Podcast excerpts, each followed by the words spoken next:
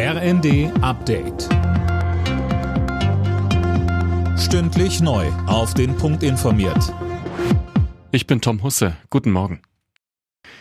Die frühere Bundeskanzlerin Angela Merkel hat den Ukraine-Krieg als großen Fehler Russlands verurteilt. Bei einer Veranstaltung in Berlin sagte die CDU-Politikerin, sie frage sich, ob der Konflikt hätte verhindert werden können. Kritik an ihrer Russland-Politik wies sie dabei zurück. Sie werde sich nicht entschuldigen, so Merkel. Und weiter? Es ist nicht gelungen, in all diesen Jahren sozusagen den Kalten Krieg wirklich zu beenden, wenn man es mal heute hart auf hart sieht, sondern es ist immer bei all unserem Glück und bei dem Glück der europäischen Einigung und der vielen Länder, die aus Osteuropa und Mitteleuropa dazukommen könnten, ist immer dieser Punkt Russland geblieben.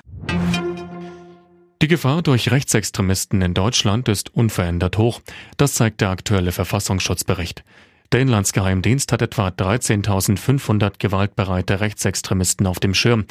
Ein weiteres Problem, neben den Corona-Protesten versuchen Rechte nun verstärkt auch den Ukraine-Krieg für ihre Zwecke zu instrumentalisieren. Der Verfassungsschutz rechnet wegen des Krieges außerdem mit verstärkten Cyberattacken, auch hier in Deutschland.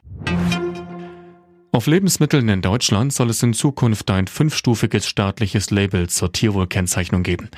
Landwirtschaftsminister Özdemir hat seine Pläne dazu vorgestellt. Aus seiner Sicht profitieren auch Landwirte, da sich bessere Verdienstmöglichkeiten eröffnen. Für Verbraucher bringt das Label mehr Transparenz, sagt Özdemir. Sie wollen wissen, wie das Tier gelebt hat, deren Fleisch Sie an der Ladentheke kaufen. Und Sie möchten im Rahmen Ihrer Möglichkeiten mit Ihrer Kaufentscheidung auch Ihre Zukunftsvorstellungen zum Ausdruck bringen.